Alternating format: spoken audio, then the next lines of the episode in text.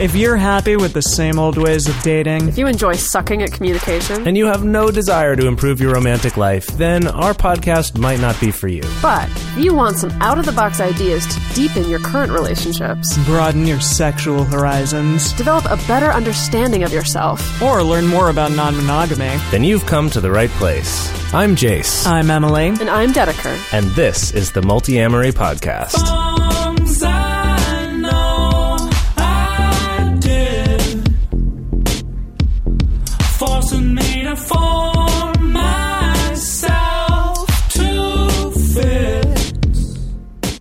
On this episode of the Multiamory Podcast, we are discussing privilege and polyamory, the different advantages and disadvantages that are easy to forget about when approaching non-traditional relationships. And I hope you enjoy, those of you who are watching the YouTube video, that for our discussion on privilege, we're sitting in this tropical paradise. I know. Yes. At least it seems that way. yeah. Yes. Uh, Jase and I are currently dog sitting for some friends who live by the beach in this like amazing, amazing home. Um, yeah. Yeah, it's really lovely. And Emily came down to visit. Yes, it is. Uh, and So Paul did is here somewhere. yeah. He's been over there playing with the dogs and Pokemon. So for like a week, we get to experience the privilege of having a gigantic home. Yeah. Yeah. Having a nice big home on the beach. Yeah. Yeah. Because why not?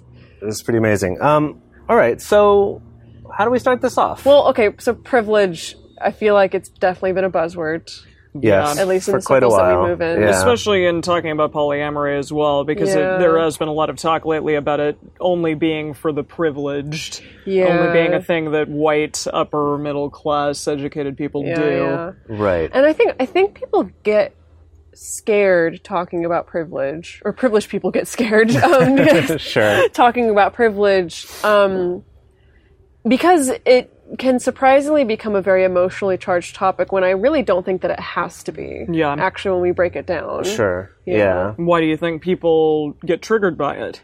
Well, I think that if we come up to someone and and they're successful or happy with their life or are proud of the things they've accomplished and we talk about privilege that Mm-hmm. people often conflate privilege with like oh it was all easy for me you know Right. um Or that they didn't work hard to get to. yeah yeah the or that they place that they're didn't make at. efforts that they didn't work hard things like Mm-hmm.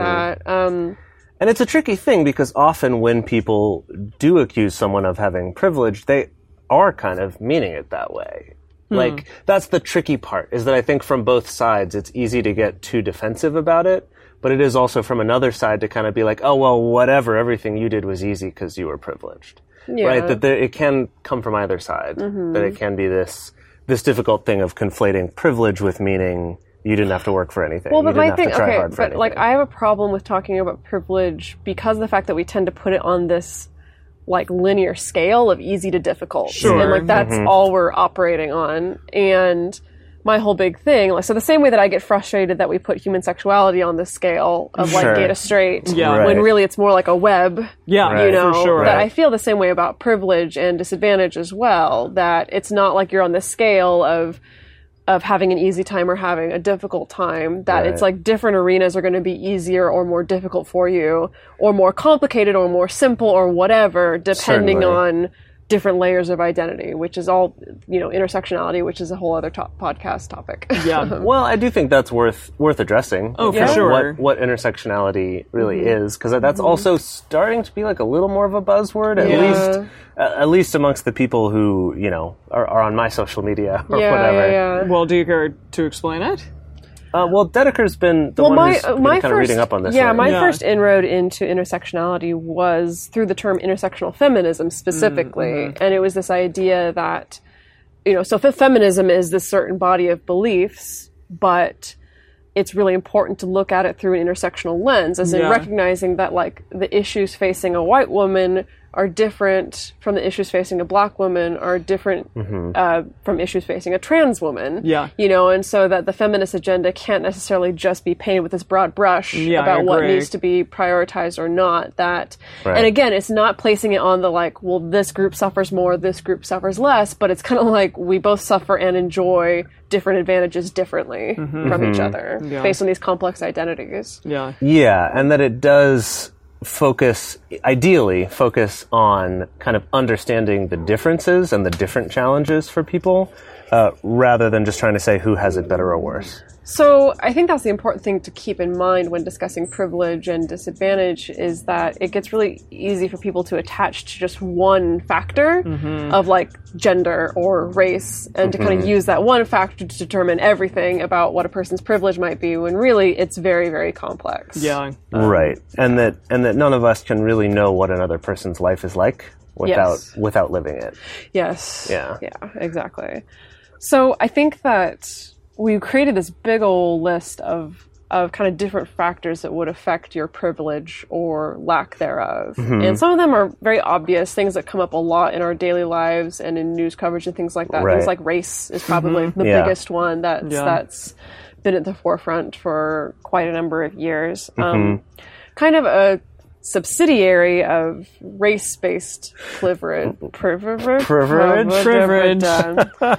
of a subsidiary of race privilege um, Uh-huh. is skin color, and they're not exactly the same thing. Right. Yeah, because there's passing. Yeah, of course. There's passing. If people can pass as white, they're Mm-hmm. more likely to have privilege. If they're light, just lighter skinned. If they're still a person of color but lighter skinned, they Mm-hmm. Right. are more likely to be treated better or Yeah. Right. seen as trustworthy or seen as good than someone who has much darker skin. Mm-hmm. Um, Yeah, and we see this in other countries as well that definitely will sort of, um, you know, give more favoritism to a certain type of skin tone over another one or something Yeah. like Yeah. that. Um, Interesting. Yeah. You know, regardless of like even if their dominant culture is not Caucasian. Even within their own, there will still be some discrimination with skin color. color, Like that is something that can transcend just race based. Yeah. I heard once that wolves do the same thing. Actually, Oh, really? no, no, really. I need to corroborate this. I actually, I think I learned this from a Barbara Kingsolver novel. Really? Um, Which one? Uh, I forget which one, High but, tides in but Tucson. I think it was Prodigal Summer. Um, Oh, okay. I think but that like wolves, if if the the pack is primarily a particular color of fur, Uh-huh. and one comes along that's or is born that's like significantly darker or significantly lighter, that they're more likely to be weird not to not that be as friendly one. to it. Huh. Really? But to be fair, like it came out of a novel, so maybe she was just pulling it out of her ass. Yeah. Yeah, who I knows? have to research that. So um, gender identity is another one. of course, one. yeah, that's I mean, another one that's really at the forefront. Right. So Yeah. gender identity meaning not only, um, you know, not only whether you're male or female, because that's something that gets talked about a lot, um, but also just whether you are cisgender or not.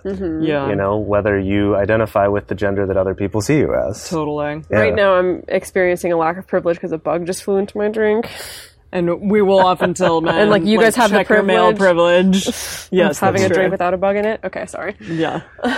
Uh, yeah, right, right. That that uh, gender's sort of an easy one because we do tend to divide people a lot along those lines. Yeah. Um, but some others that might not be as obvious um, are things like level of education. Um, I know this one people might be like, "What are you talking about?" But there is definitely, you know, just based on the amount of education that you have, could give you advantages in certain fields, and mm-hmm. even could give you advantages in dating. Yeah. Yes. mean, Right? If that's the dating pool that you're looking Yeah. at, Yeah. yeah. I definitely, for a long time, if I found out that like someone that I was dating had not gone to college, it made me give it gave me pause and made me think like, wow, what's what's wrong with that person that they Uh-huh. didn't go to college? I don't think that that's as prevalent now. Well, you know, it's so funny because like when I was in college and I had friends who had chosen not to go to college, that I had those same thoughts of like, what is wrong with this person? Like, Yeah. like, maybe they're like they're like a little bit more of a failure or something like Sure, that. When yeah. I realized like that's so generational that it is. like I think Yeah. our parents' generation really pushed everyone needs to go to college, Right. Yeah. or else you are going to be a failure Yeah. and a dropout. Um, Yeah. And then you know we saturated the market with college degrees, and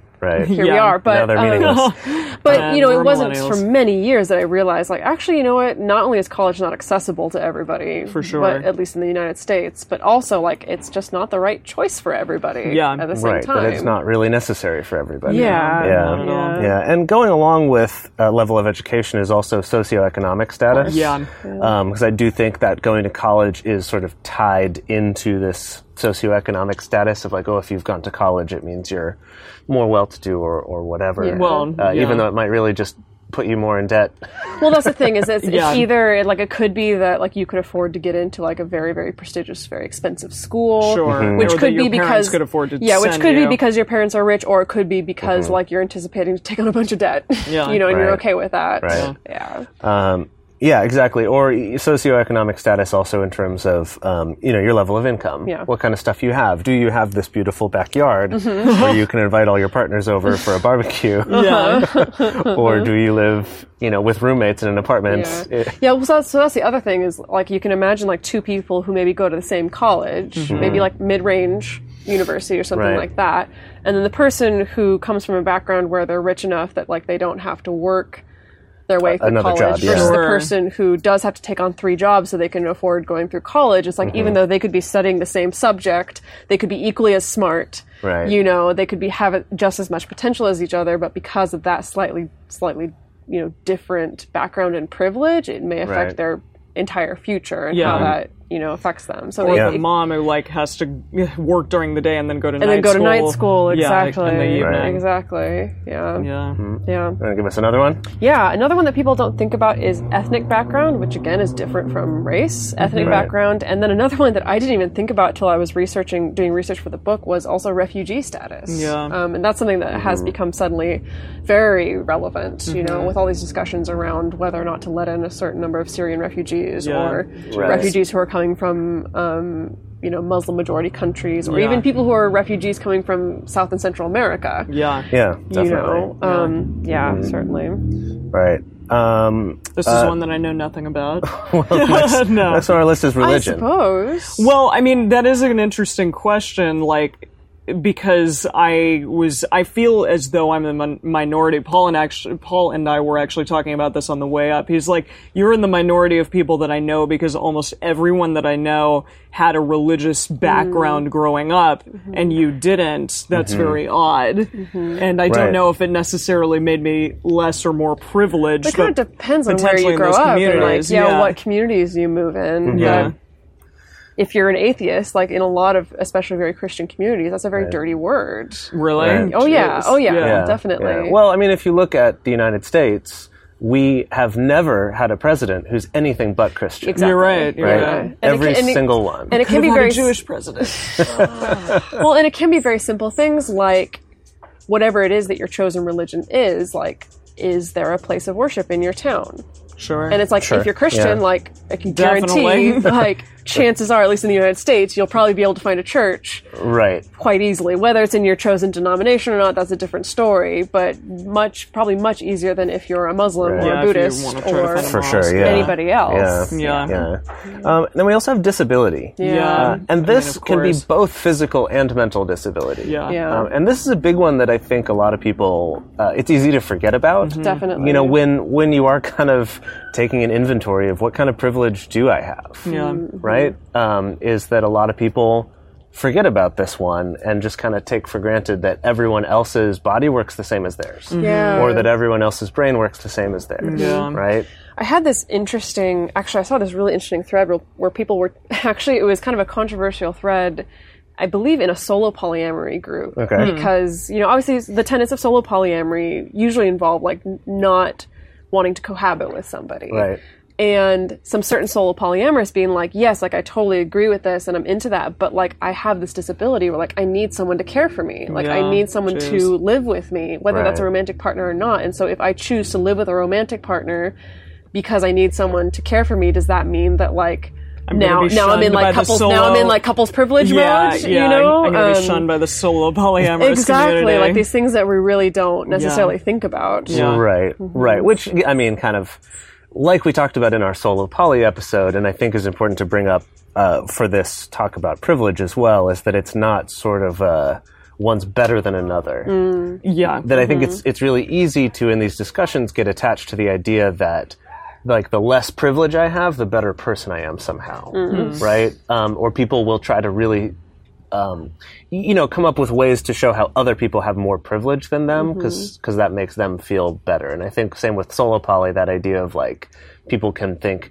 oh well, I have to be this, this, and that in order to be the most solo poly because somehow that's better. somehow now it's Yeah. better if I'm super independent. Right. and- I mean, yeah. also even just the discussion about polyamory at all. That course. we can people can easily get caught up in the idea that polyamory is somehow more, More evolved or enlightened. more enlightened Just or better, that it's- yeah. yeah. Yeah. Um, so with all of this, it is it's not there's not a value to it. No, there's not a better they're or worse. just things to be aware of. Sure. Yeah, things So- to understand. Age, one that I definitely have like tried to come to terms with as I've gotten older. Or privilege around surrounding age well, or lack thereof surrounding age. Exactly. Yeah. I mean, just that that especially within Los Angeles, for instance, in this mm-hmm. area, that you know everything that's coveted is young and beautiful and sexualized and all of that. And so, if you are those things, you're going to be seen as privileged. Yeah. Um, and I don't know. I mean, older people.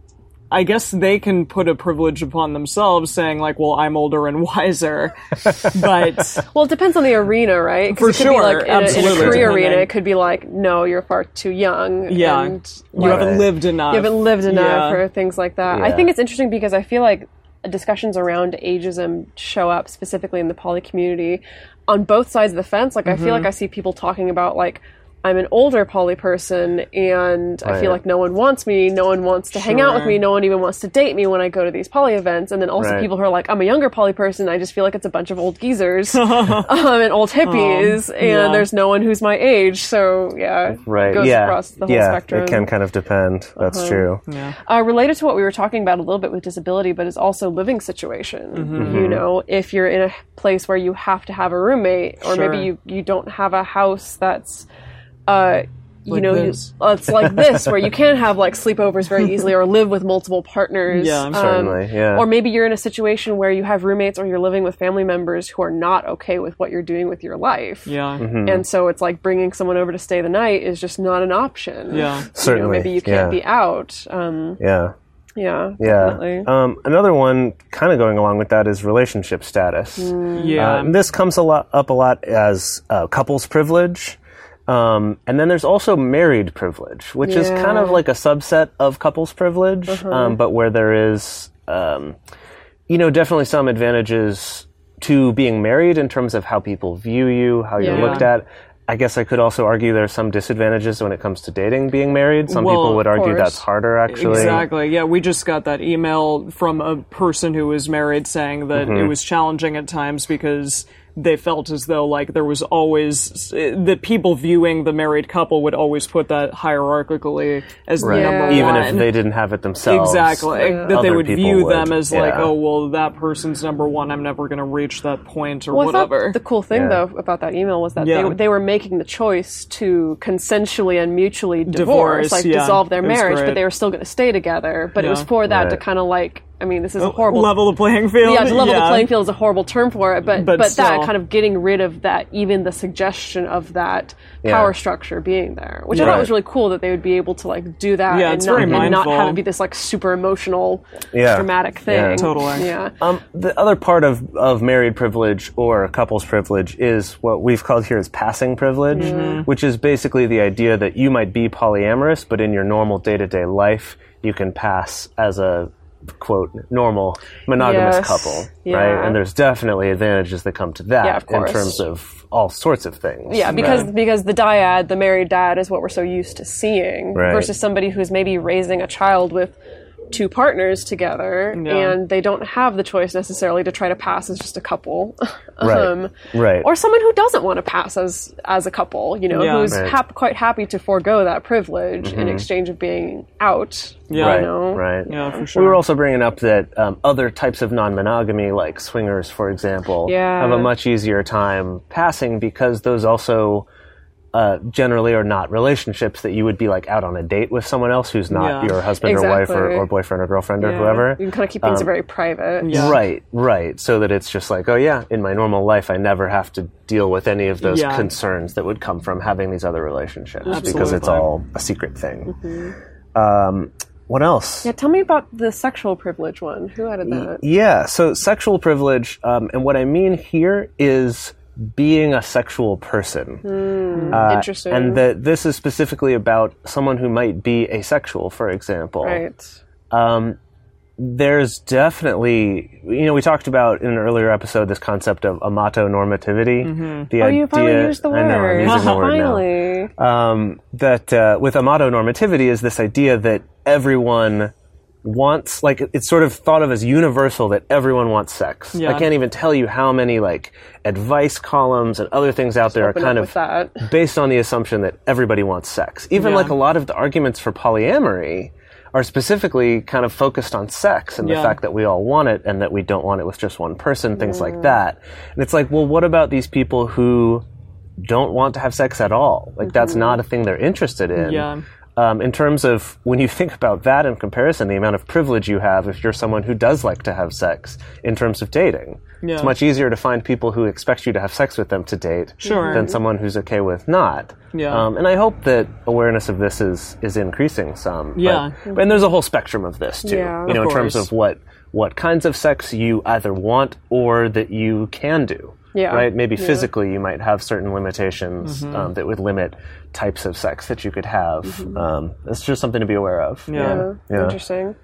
Um, so we're almost through this list, you guys. There's like so many. Mm-hmm. I know. Um, Yeah. I know one one that we didn't, or that was back when we were talking about gender, male versus female. I wanted to bring up. I um, have been around certain feminist uh, feminist groups who talk about trans people as not being feminine enough, or they're not understanding the female essentially experience. I see. Um, and how difficult and not okay I think that is because it's essentially like grouping people who have maybe grown up with a penis and then decide or you know know like hey I am uh, actually a woman I'm going to Mm-hmm. transition into that for feminists to say hey it's that's not a real thing Well, that's the thing is, I feel like that's feminism that's so based around just like the rights of biological females Sure. versus Sure. like.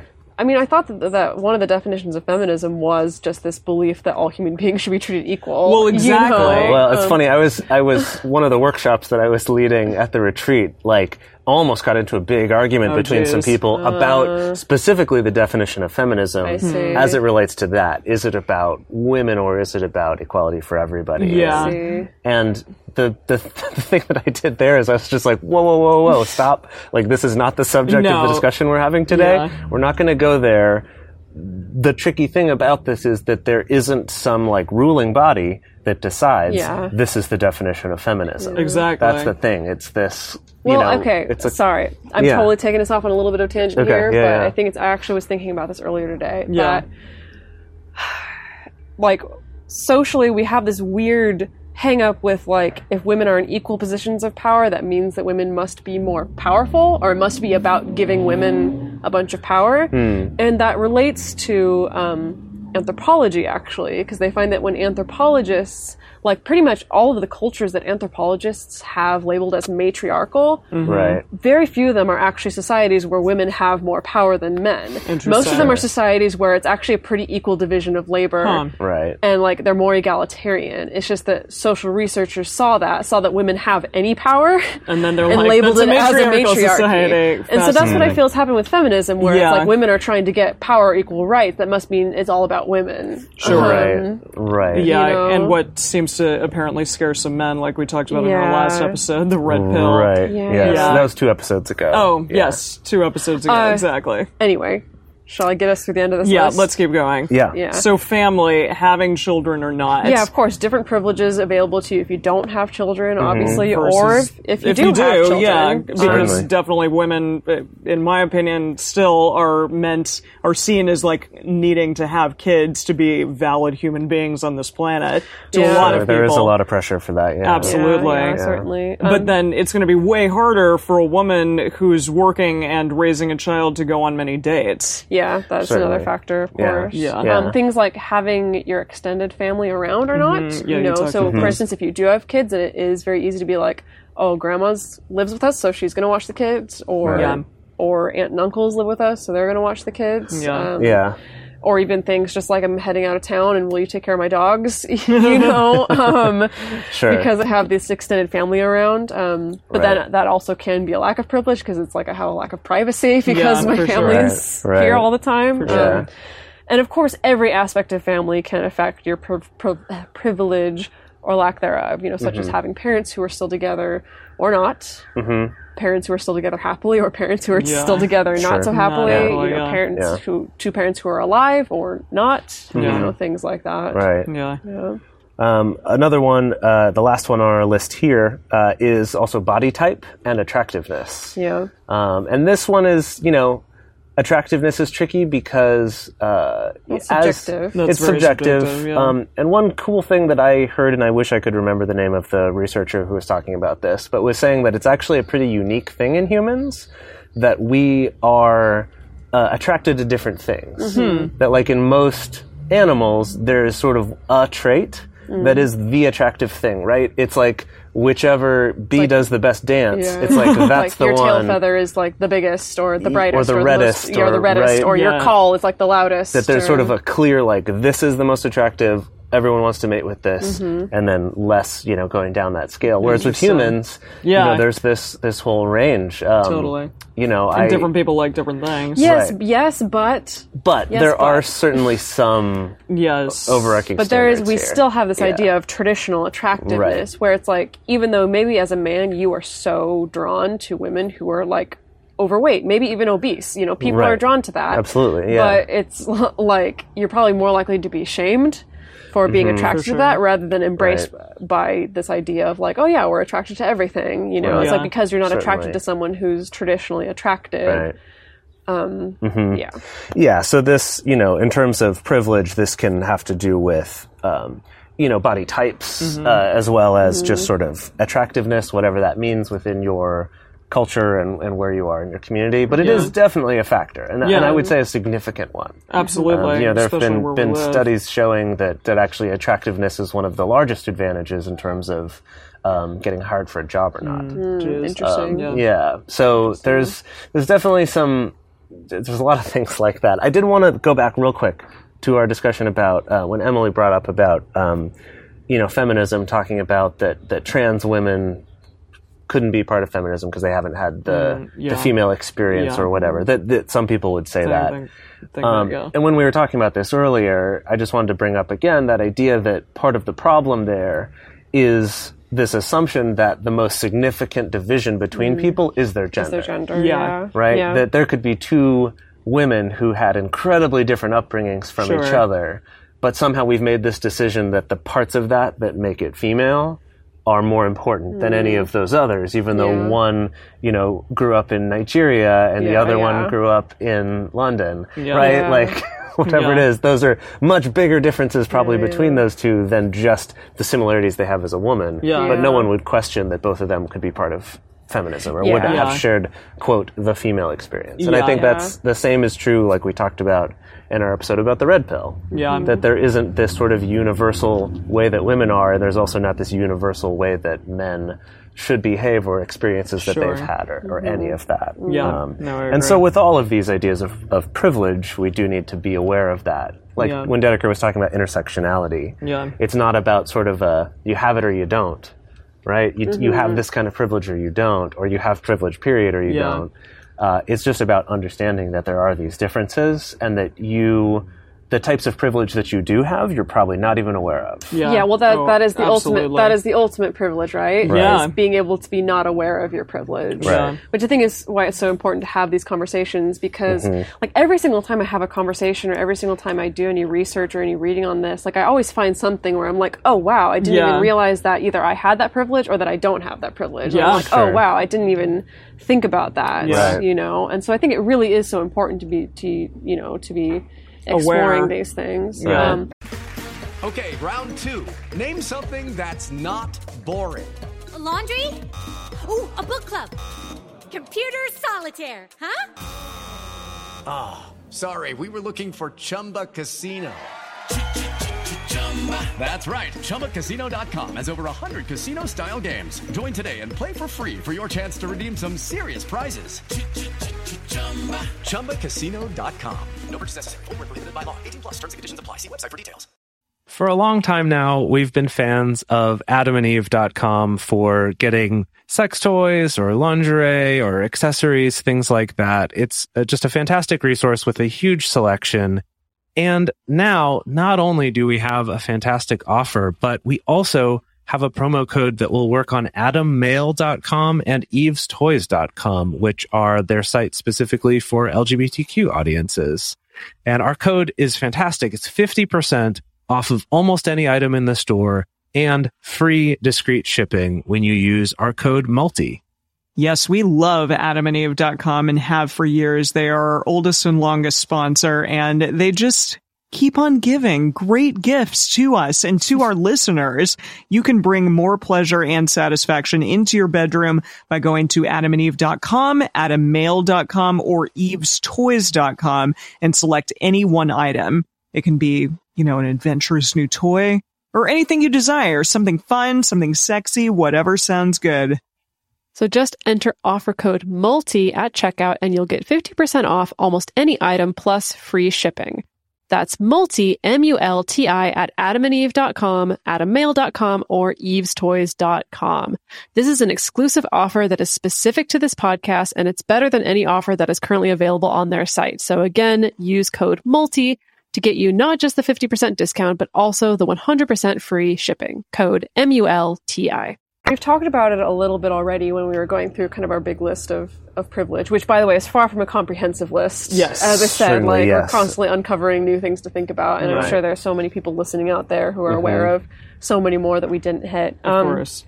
but of course, all of these can have an effect on someone who is seeking or in a non-monogamous relationship or is trying to take part in the polyamorous community. Um, you know, obviously, some of the things that we talked about, like if you have kids or not, if you're married Yeah. or not. Um, but there's three big ones that always tend to come up in these discussions. And one of the big criticisms of the poly community is that it's populated by mostly people who are white, uh, people who are educated, um, and people who are usually middle class or higher Yeah. income Right. bracket. Yeah.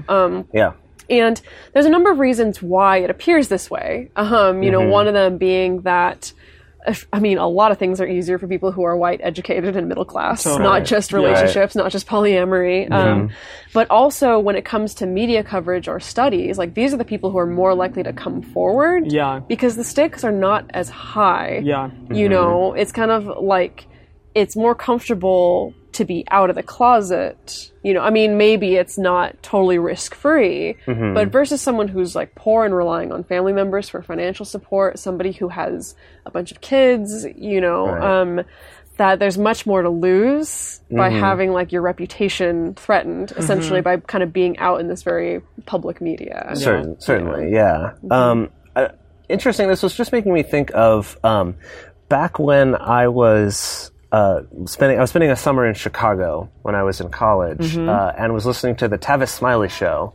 Uh, like 13 years Tavis I have no idea what that is. uh, he has an NPR show now, or at least he did for a while. But this was when he was on like a local uh, Chicago station, Yeah. um, on on their like public radio station there.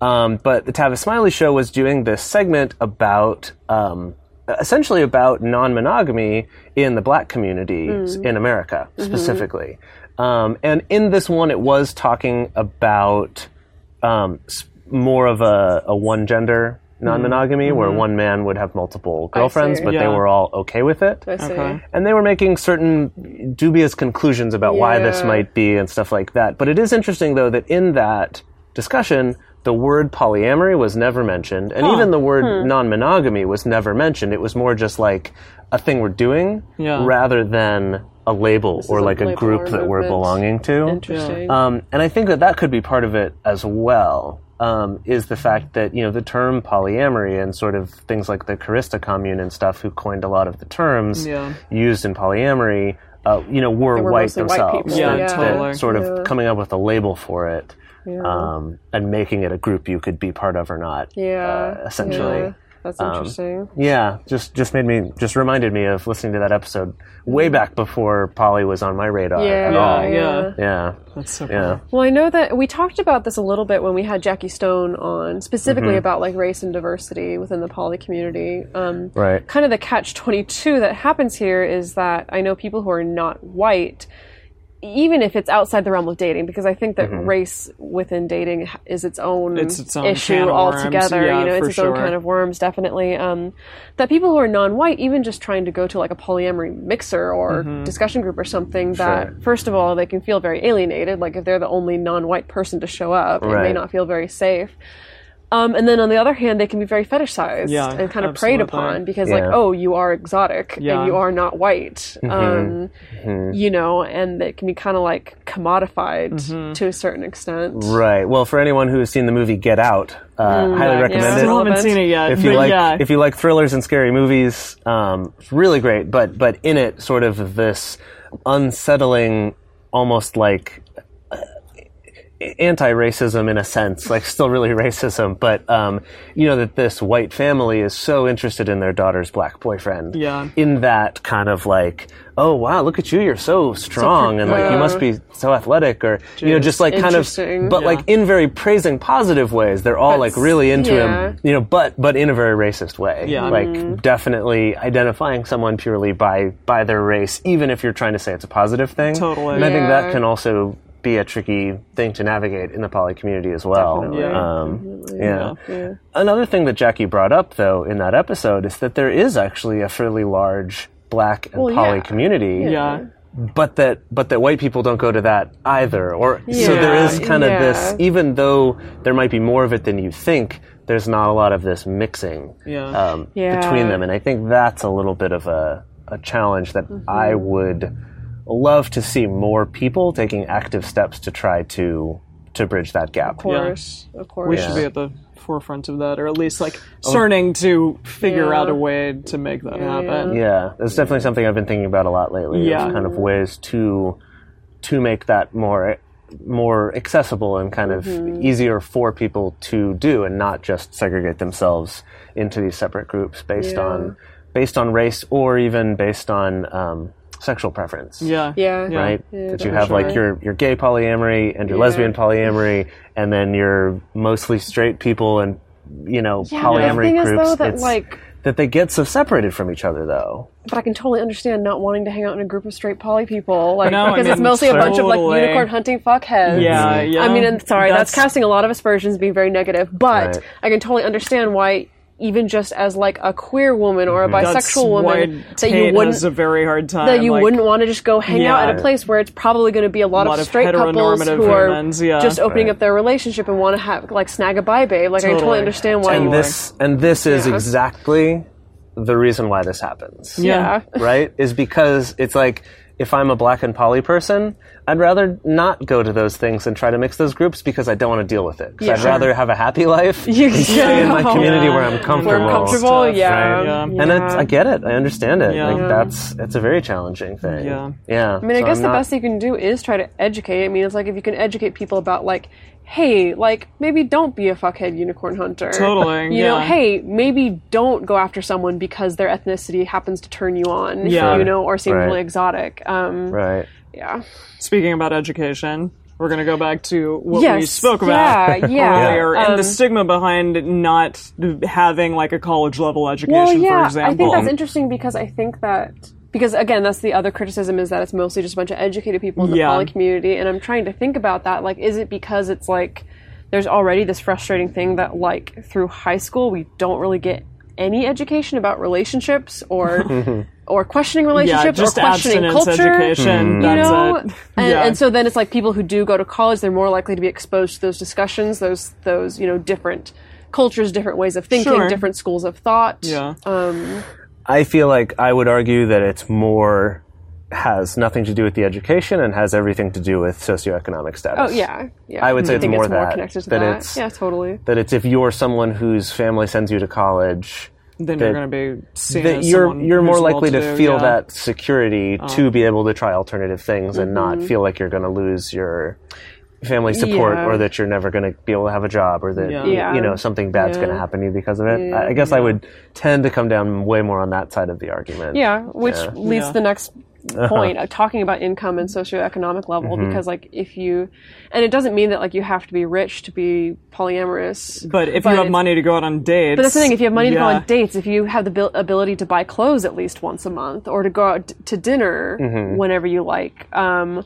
or to pay to attend poly conferences because they Yeah. are really expensive. Totally. Um, yeah, yeah. You know, or to pay for therapy because therapy is ridiculously expensive. Yeah. You know, and Yeah. And as we mentioned in our in our episode about therapists, like Yeah. more therapists becoming aware of this, trying to have sliding scale fees, Yeah, but it's it's fantastic. even sliding scale fees can still, Still be expensive. really expensive, especially if it's on an ongoing basis. Yeah. That yeah, and like especially that's a lot of yeah. privilege to carry not only into a relationship but Right. or dating but also into non-traditional Totally. dating at the same time yeah, Yeah. if you're going to be going out almost every night a week, it, it- it's just Well, it's so sure. Not Yeah. that we necessarily do that, but people I who are don't. well, but people who are super polysaturated. I mean, yeah, Oh yeah, yeah. whose partners expect to see them once a week. and i mean i do have to say lot. like all three of us have our own mixture of privileges and Oh, God, disadvantages yes. For and sure. i mean all three of us are definitely not rich people or No. even middle class really i think technically um, Right.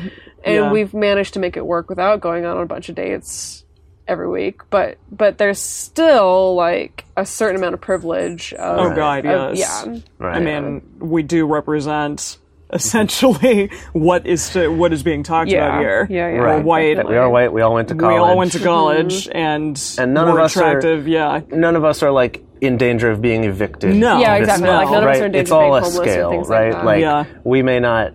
You know, when we really look at what are the sort of standards for Oh, being yeah. middle class or whatever, we're like, oh yeah, we're really not doing so good. But I don't feel that on a daily basis. Yeah, No, exactly. we we still have enough Yeah. money to live in one of the most wealthy cities in America, if not the Right. world. So yeah, Yeah. Right. and to live And I think the other thing to keep in mind also is that um, to create long lasting relationships, there needs to be a certain amount of personal stability. Yeah. So things like I can stay in the same place, Yeah. whether that's the same city or the same apartment or whatever. Mm-hmm. Like I'm not having to hop around living with family members Sure. or Sure, things like yeah. that. Um, that if your life is such that it is more like quote unquote less stable in Right. that way that is a lot harder to maintain not only a relationship but multiple relationships at the same time Yeah. Yeah, yeah. Well, and also in terms of tying it also to having kids, yeah, um, whether you can afford a babysitter or not, oh Sure. gosh yeah right? yeah. Or whether you Afford have, to have a baby at all or people not. who can do that for you. yeah. Mm-hmm. Um, which leads into kind of the last topic. and let me tell you you know here. what Yes. Yeah. Tell know me. what? Tell me. Tell me about it. Uh, jason and i went to a sex shop yesterday Oh yeah, yeah, yeah. um, yeah. and like we just went just to like buy condoms you know like just you know Yeah. cheap stuff We were the Um, most boring vanilla. we were the most there. boring yeah in the sex shop but like we, we stopped and like looked around and like all the stuff you know Mm-hmm. and like we didn't buy anything but i had these thoughts i was like god like all this stuff is really expensive like Yeah. lingerie Sure. and sex toys Right. and fancy lube and like all of these things are really expensive like huh like this is like this in itself is a privilege like Yeah. being able to go out and buy something unique for either yourself Sure. or for, For your sex life with someone else Right. is such an extreme privilege because of how expensive these things are Yeah. Yeah, and this is even sex shop stuff that, like, in terms of their kink BDSM gear, is like shitty stuff. it's shitty stuff Really? it's not even Yeah. nice stuff That oh yeah it's like the mass produced Oh, wow. BDSM right, stuff crappy yeah. faux leathers, whatever. But like the people who are really into that scene, those are incredibly expensive Yeah. things that they'll have in that duffel bag they bring to the Yeah. dungeon Yeah, with them, yeah, right? Yeah. yeah. Um, but yeah, certainly that does does apply there as well. Yeah. Um, do you want to talk to us about families? I do. Um, to kind of start to bring us home here, I, I think it's interesting. Like something that like it really irks me, like the media coverage that really paints polyamory in this light of like it being more enlightened, mm-hmm. or especially when mm-hmm. there's mm-hmm. media coverage of people who are co-parenting together. It- I mean, I don't know. It's a double-edged sword because it's like it's so great to see them highlighting people who are doing different things. Like maybe it's a triad co-parenting together, or Yeah. more a bigger polycule that's co-parenting together, or Right. cohabiting um, or doing any number of things but then at the same time like it's painted in this light of like look at this new crazy thing that people are doing and it's always white people like i've never seen one of those stories Right. that has involved anyone of color hmm. at least yeah. not that's come through my newsfeed it's been all white people Yeah. um, but the thing is that it's like people who have been non-white and like non-middle class have been doing hmm. things like this for centuries Yeah. for millennia because Right. of circumstance Yeah. you know mm-hmm. where it's like well we can't afford to have a house just me and my husband and our baby like so we need to invite like friends and roommates and maybe like aunts and uncles to live with us Right. to help take care of kids because we can't afford childcare, you Yeah. know. And so these have been circumstances or like living situations that have worked out quite well because I do believe that human beings were meant to co-parent in larger groups than two people. Um, Yeah, well, even in Certainly. Europe, I mean, it, it's very like a it's a very prevalent thing to have multiple generations living in the same In the house. same Yeah, in house, some yeah. countries more than others. Sure. For Yeah. certain. Yeah. Yeah. Yeah. Um, but like, uh, I remember uh, an Indian friend talking about, you know, uh, Indian friend was talking to an American friend, and she was, the American friend was talking about how.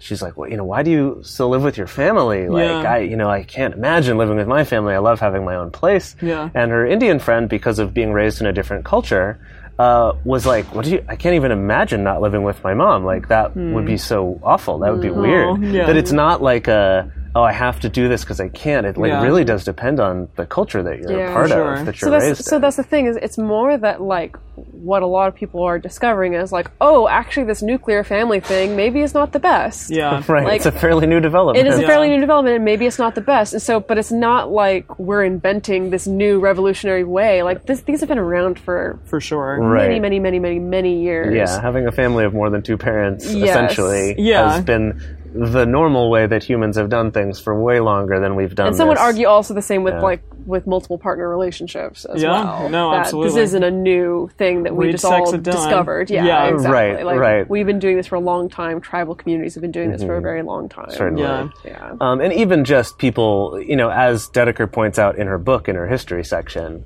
that even this more modern polyamory, not even talking about tribal living, Mm-hmm. but even though that's something that, that is a newer term, polyamory, people have been doing it a lot longer. For sure. And it's just because we live in a day of the internet where it's easier to find community across the world Mm-hmm. Yeah. that now there's sort of a label for it and it's kind of a whole movement instead Yeah. of just being a thing that some people did. totally. Yeah. Yeah. Yeah.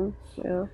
so, I mean, if, when people start thinking about this and kind of questioning their own privilege or lack thereof and exploring the different arenas where they may have privilege and where they don't, I mean, what are people supposed to do with this information? I mean, mean- awareness is huge. Yeah. Yeah, I feel like just being aware of it is Yeah. actually a really big Checking your part. privilege. Right. Um, is kind of the the.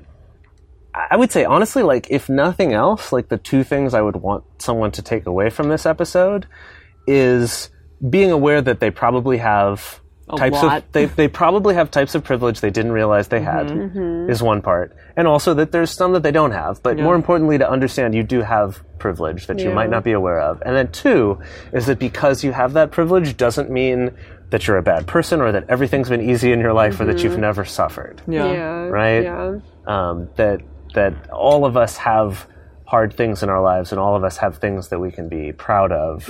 Um, and just because you had privilege in some way or another, doesn't mean that those achievements are invalidated. Sure. Yeah.